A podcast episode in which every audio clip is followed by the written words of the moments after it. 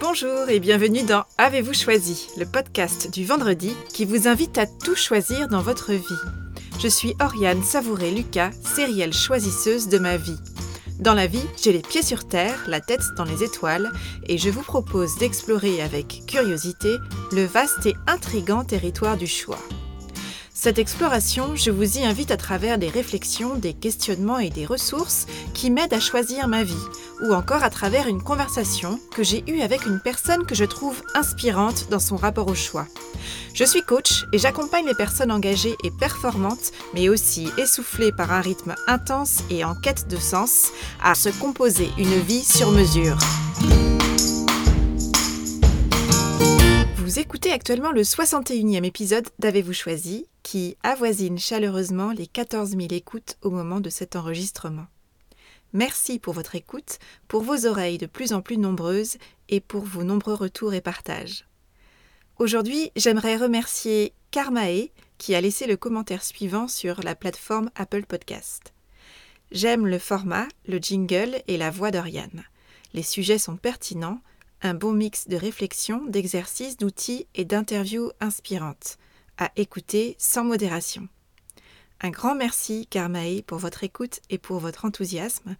Si comme Karmae vous aimez ce podcast, je vous remercie vivement par avance de le soutenir activement en vous abonnant gratuitement au podcast, en laissant un commentaire sur la page Facebook ou encore sur le site, voire sur la plateforme de podcast de votre choix, et en partageant vos épisodes préférés afin de contribuer efficacement à la visibilité du podcast et à la diffusion de ce message qui me tient profondément à cœur et qui vous touche certainement aussi. Choisissons tout pour nous construire point par point et pas à pas une vie sur mesure. Merci pour votre soutien. Et maintenant, je fais quoi? Voilà une question qu'on se pose très souvent, consciemment ou inconsciemment, une question qui concerne aussi bien les choix du quotidien que les grands choix de vie. Que choisir? Alors avec cette question qui nous taraude parfois et qu'un magazine a même choisi pour titre, on se demande comment faire le bon choix au moment où il le faut. Depuis le lancement du podcast, il y a de nombreuses personnes qui me font régulièrement remonter des questions comme comment faire le bon choix, comment être sûr de choisir la bonne action à poser pour la suite de mon chemin? Euh, quand est-ce que tu vas nous expliquer euh, comment faire concrètement pour faire le bon choix? Alors sur cette question du bon choix, je vous renvoie tout d'abord à l'écoute de l'épisode 7, l'embarras du choix, ainsi qu'à l'écoute de l'épisode 44, le poids des affaires non résolues, des épisodes dans lesquels j'aborde ces points sous différents angles. Derrière la question que choisir? se pose en ligne de fond la question suivante. Comment choisir pour arriver à faire le meilleur choix pour moi il est important de noter que lorsqu'on s'appuie sur une méthodologie pour accompagner notre processus décisionnel, notre processus de décision, la méthodologie qu'on utilise ne nous dira jamais ce qu'il faut qu'on fasse, mais elle nous offre une structure, des repères pour cheminer vers un choix qu'on souhaite le plus juste pour soi. Quand on se pose la question du que choisir et son corollaire comment choisir, on se pose donc la question quelle est la méthode pour faire le bon choix? Et là, quand on se pose cette question-là, on est d'une certaine manière à la recherche de la méthode miracle, de la checklist qu'il n'y aurait plus qu'à dérouler pour arriver au bon choix. La plupart des personnes avec qui je parle du choix aimeraient pouvoir choisir avec assurance, avec plus d'assurance, sans atermoiement, sans aller-retour continuel et inconfortable entre le doute et l'incertitude. Parce que douter dans ses choix, ça génère de l'anxiété, de l'insatisfaction, et ça a tendance à paralyser et à stopper, ou à limiter en tout cas le passage à l'action et je perçois souvent cette envie de se dépêtrer de ces atermoiements, de ces doutes, de ces danses plus ou moins étourdissantes et plus ou moins gracieuses, d'un pas en avant et de deux pas en arrière face au choix. Les différents épisodes du podcast proposent, en tout cas je l'espère, des clés pour répondre à cette question et proposent surtout des axes de réflexion. Mes lectures sur le choix, mes observations, mon expérience, mes réflexions m'amène tout de même à identifier quelques points clés pour s'atteler à faire le meilleur choix pour soi. Ce que je constate, c'est que les meilleurs choix sont généralement des choix qui sont faits en conscience, en toute lucidité. Et une personne fait généralement le meilleur choix pour elle lorsqu'elle a clarifié ce qu'elle voulait vraiment, ce qui était important pour elle et quelles étaient ses priorités. À partir de là, elle sait mobiliser à bon escient son intuition et sa capacité de jugement pour choisir. Dans cet épisode, je vais vous partager deux ressources que je trouve simples, pragmatiques et pertinentes pour choisir ce que nous allons faire dans telle ou telle situation. Ces ressources prennent la forme d'une question, que je trouve très puissante, et d'une méthode qui vous offre des clés pour choisir l'action la plus adaptée à votre situation. Tout d'abord, voici donc un outil qui m'aide beaucoup au quotidien et qui prend la forme d'une question. Cette question, c'est qu'est-ce qui est important là maintenant? Je trouve très utile de se poser cette question lorsqu'on cherche à choisir la prochaine action à faire, à poser. J'aime convoquer cette question, qu'est-ce qui est important là maintenant? Notamment dans ces moments de doute, de brouillard plus ou moins épais, de stress, voire de panique. Vous savez, dans ces moments où on se sent dispersé, éparpillé, où on ne sait plus où donner de la tête, où on a besoin de remobiliser son attention et de se recentrer.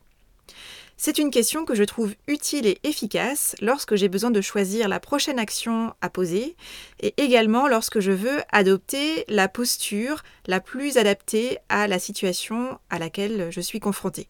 Donc dans la question qu'est-ce qui est important là maintenant?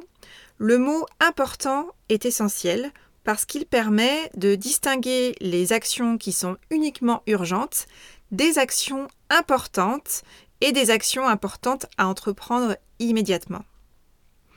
Alors vous avez peut-être noté que nous pouvons avoir tendance, si on n'y prend pas garde, à nous engouffrer dans une série d'actions urgentes qui nous occupent énormément et qui nous éloignent des choses importantes à faire.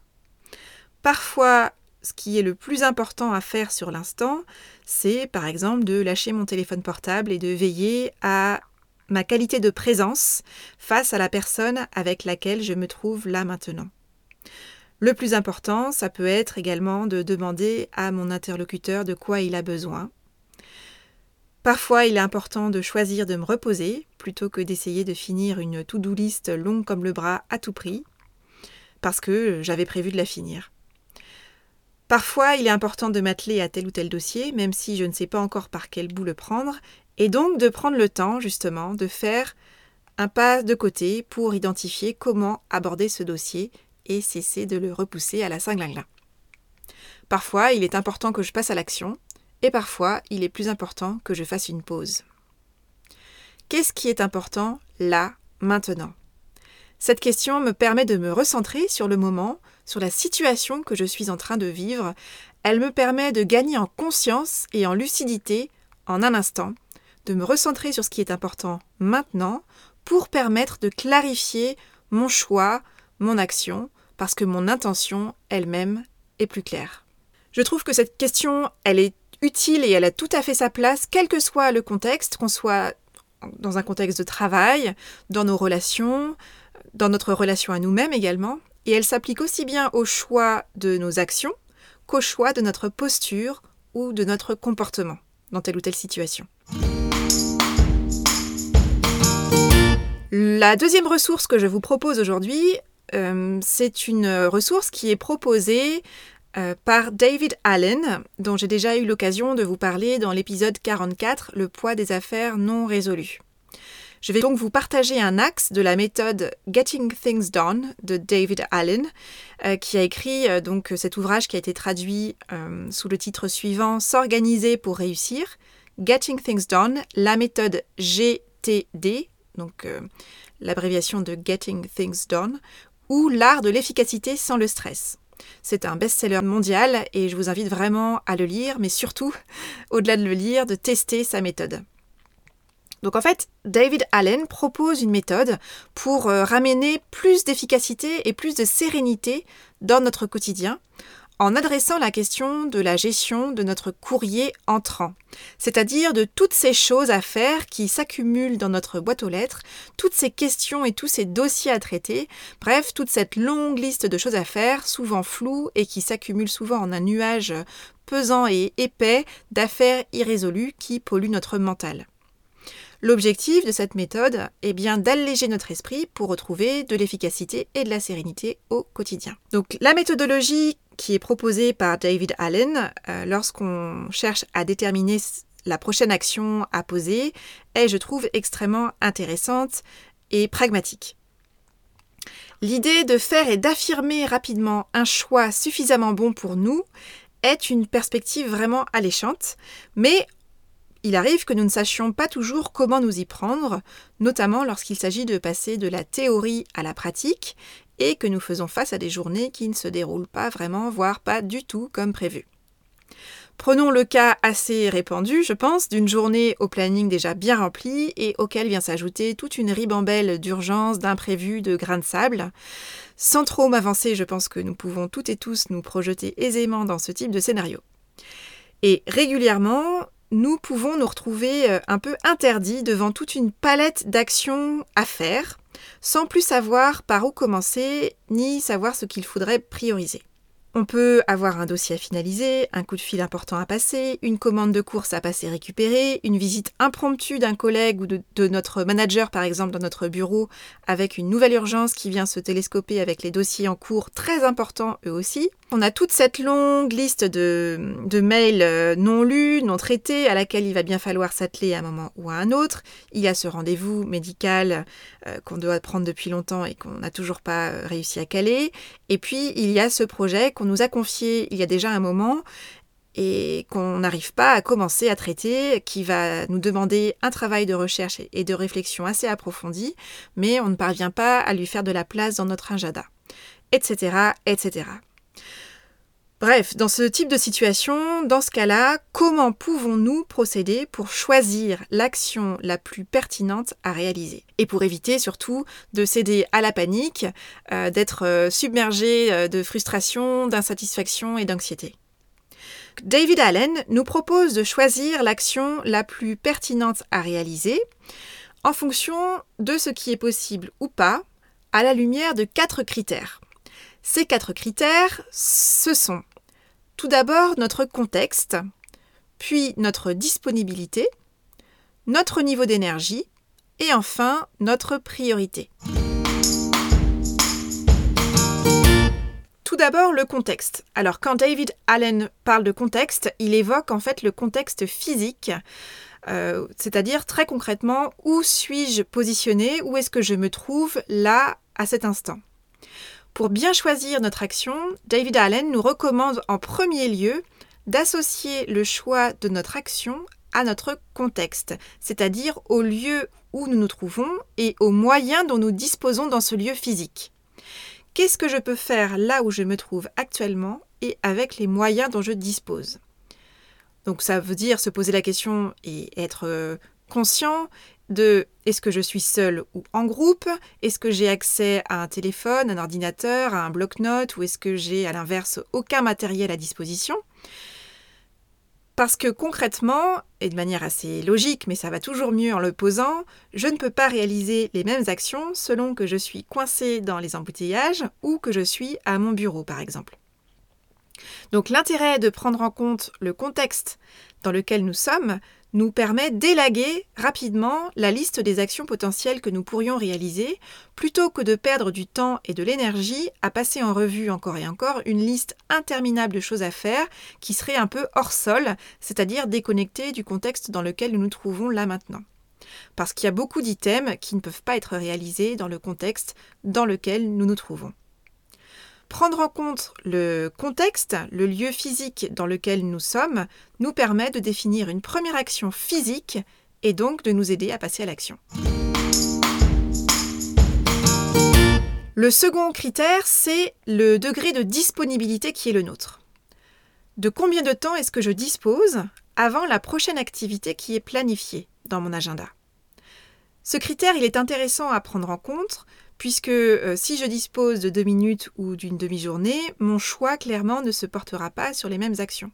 Si j'ai deux minutes, c'est probablement pas le bon moment pour passer ce coup de fil important et ou sensible que je dois passer absolument aujourd'hui, mais je dispose peut-être de suffisamment de temps, par contre, pour noter les trois ou quatre idées clés que j'aimerais absolument aborder au cours de cet appel, que je choisis de passer à un moment euh, euh, ultérieur dans ma journée quand j'aurai réuni les conditions propices à cet appel important.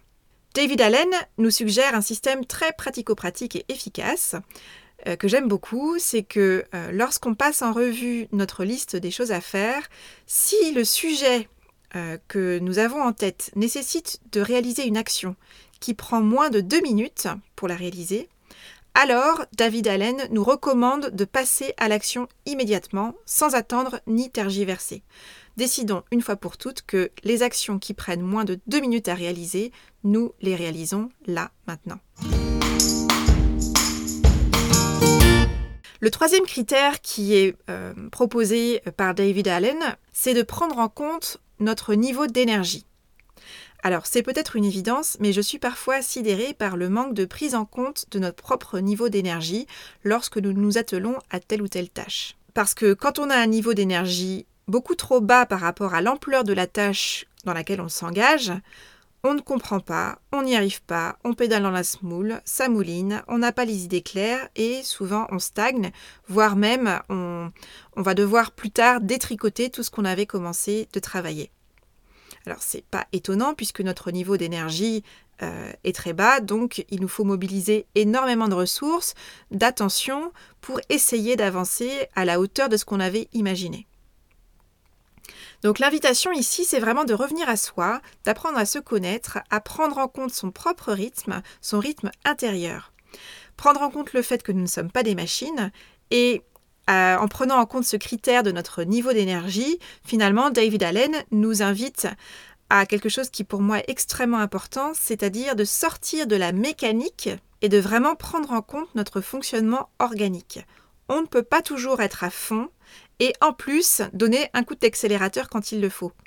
Non, on a besoin d'osciller, d'avoir des moments, oui, de forte activité, mais pour pouvoir équilibrer tout ça, nous avons besoin de nous ressourcer pour revenir dans le jeu avec un niveau d'énergie à la hauteur des enjeux et des tâches que nous avons à réaliser.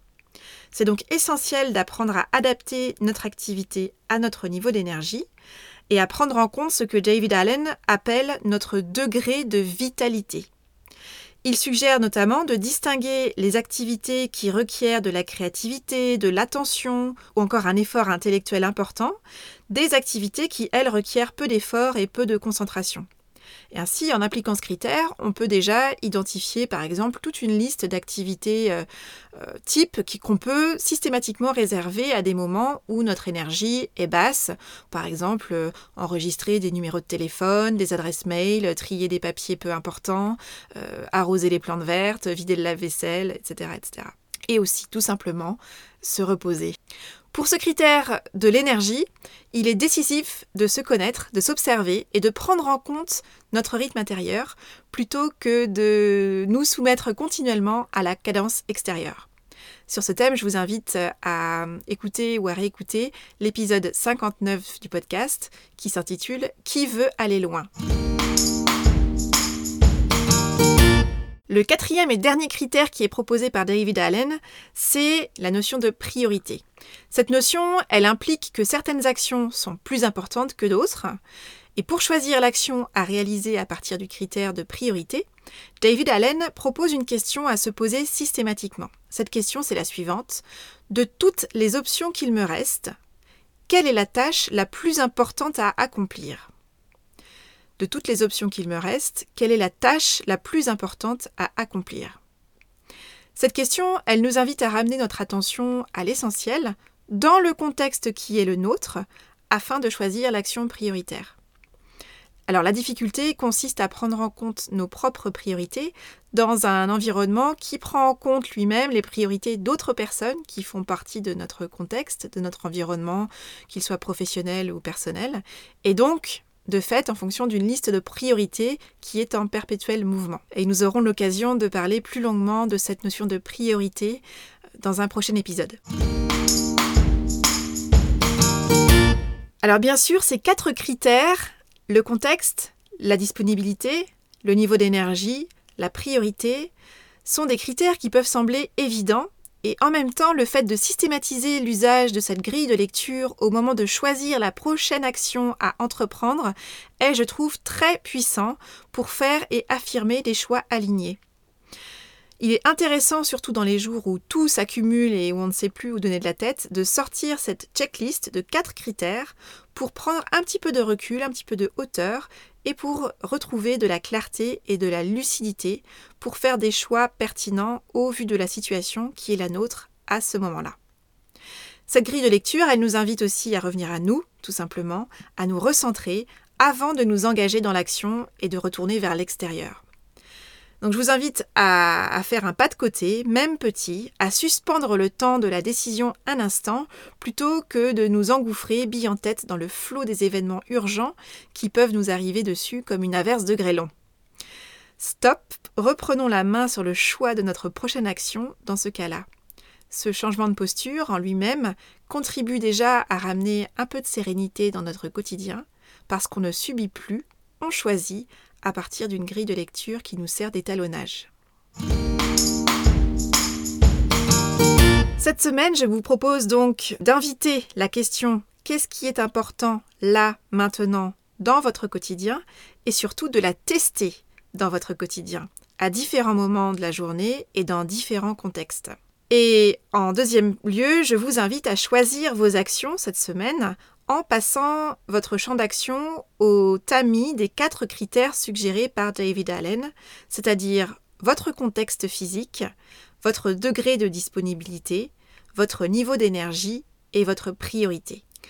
Cette façon de procéder ne va pas vous expliquer ce que vous devez choisir, ni quel est le meilleur choix à faire pour vous, mais cela va vous offrir une grille de lecture pragmatique pour faire un choix conscient et lucide.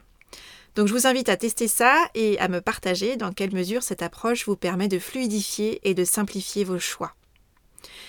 In fine, David Allen nous invite, et je me joins à lui dans cette recommandation et dans cette observation, à nous fier à notre intuition et à notre jugement pour faire le meilleur choix pour soi.